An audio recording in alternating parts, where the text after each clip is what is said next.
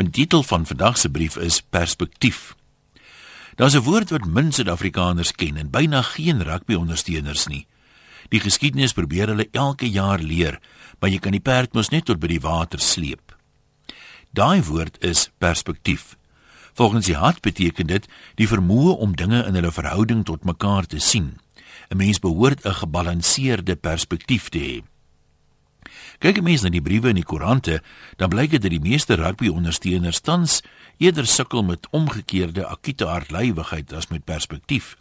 En dit met nog twee tuiswedstryde in die rugby-kampioenskap oor. Kom ons soek 'n bietjie perspektief.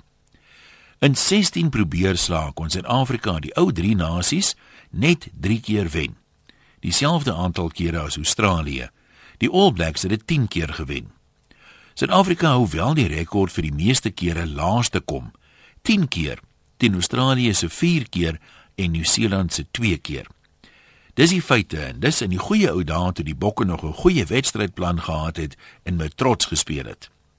Verskeie mense verlang in die briewe kolomme nou skielik terug na Pieter de Villiers. Dis toevallig dieselfde mense wat ook al gesê het hy's 'n nar en die wêreld lag vir ons.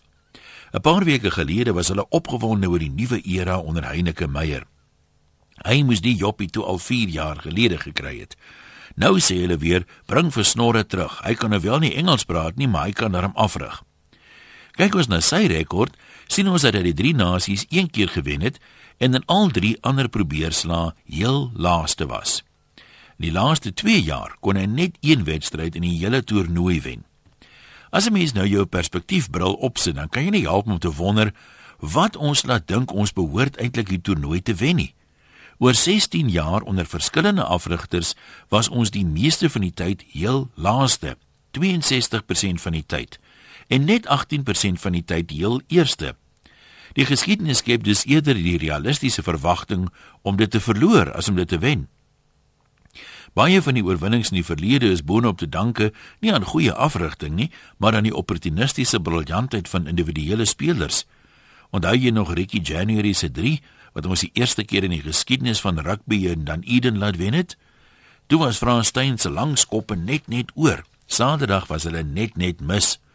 Dis 'n feit dat die Bokke Saterdag kon gespeel het presies soos wat hulle gespeel het. Maar as ons uit die sewe skoppe paal toe wat ons gemis het, net 4 oorgekry het, min of meer soveel soos gewoonlik, dan het ons die wedstryd gewen en vir Heineke geluk gewens. Nou wat is die kans ons gedra ons soos loyale ondersteuners, loyale Suid-Afrikaners en ons doen wat die woord sê. Ons ondersteun ons span omdat dit ons span is en hulle en hulle afrigter sekerlik nog baie gaan verbeter. Ek sê vandag vir jou Heineke Meyer gaan in die toekoms nog die rugby kampioenskap wen. So los maar die kritiek. Hy vaar tans net so goed soos sy voorgangers in dit te midde van moeiliker omstandighede. En as jy nou konsekwent wil wees, Hoekom vat jy nie liewer daai ek verwag om altyd te wen attitude van jou nie en pas dit op jouself toe nie?